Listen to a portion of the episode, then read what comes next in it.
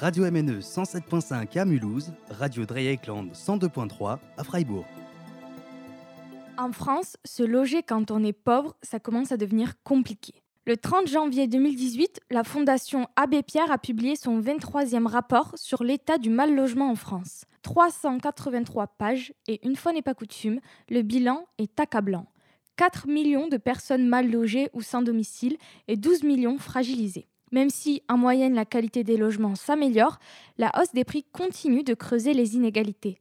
On se souvient d'Emmanuel Macron qui, pendant sa campagne présidentielle, promettait de loger tous les gens qui dormaient à la rue. C'était l'objectif du plan logement. Mettre tous les acteurs du logement autour de la table pour qu'il n'y ait plus de personnes qui dorment dehors d'ici la fin du quinquennat. Pour l'instant, c'est un pari plutôt raté, mais pour la Fondation, ce plan va dans le bon sens.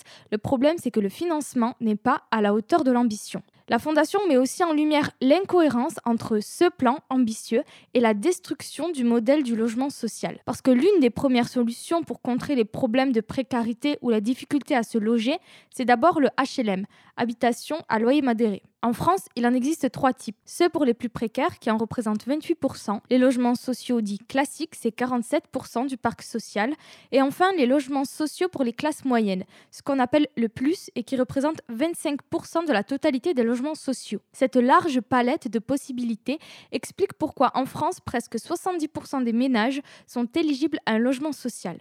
Et c'est peut-être là que commence la difficulté pour les plus précaires à se loger.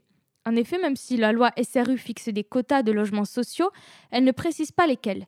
La loi SRU, comme loi relative à la solidarité et au renouvellement urbain, a été votée en 2000 et elle oblige toute commune de plus de 3500 habitants appartenant à des intercommunalités de plus de 50 000 habitants à disposer au moins de 25% de logements sociaux d'ici 2025.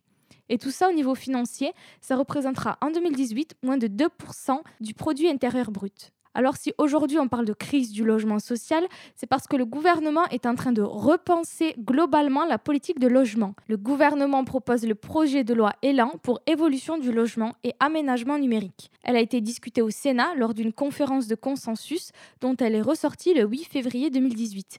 Elle sera présentée au Conseil des ministres fin mars et elle vise à remplacer la loi Allure de Cécile Duflot réorganiser le monde HLM en fusionnant les bailleurs, alléger les normes, créer un bail plus court, nommé le bail de mobilité, ou encore demander aux bailleurs de vendre du patrimoine pour construire du neuf.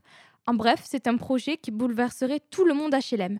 Un gros projet déjà largement critiqué par les associations et les bailleurs sociaux. Finalement, du côté des bailleurs sociaux ou de la Fondation Abbé Pierre, ce projet de loi est loin de faire l'unanimité. Rendez-vous donc en fin mars pour le Conseil des ministres, mais il semblerait que dans les grandes lignes, le texte ne changera pas beaucoup d'ici là. Radio MNE 107.5 à Mulhouse, Radio Dreieckland 102.3 à Freiburg.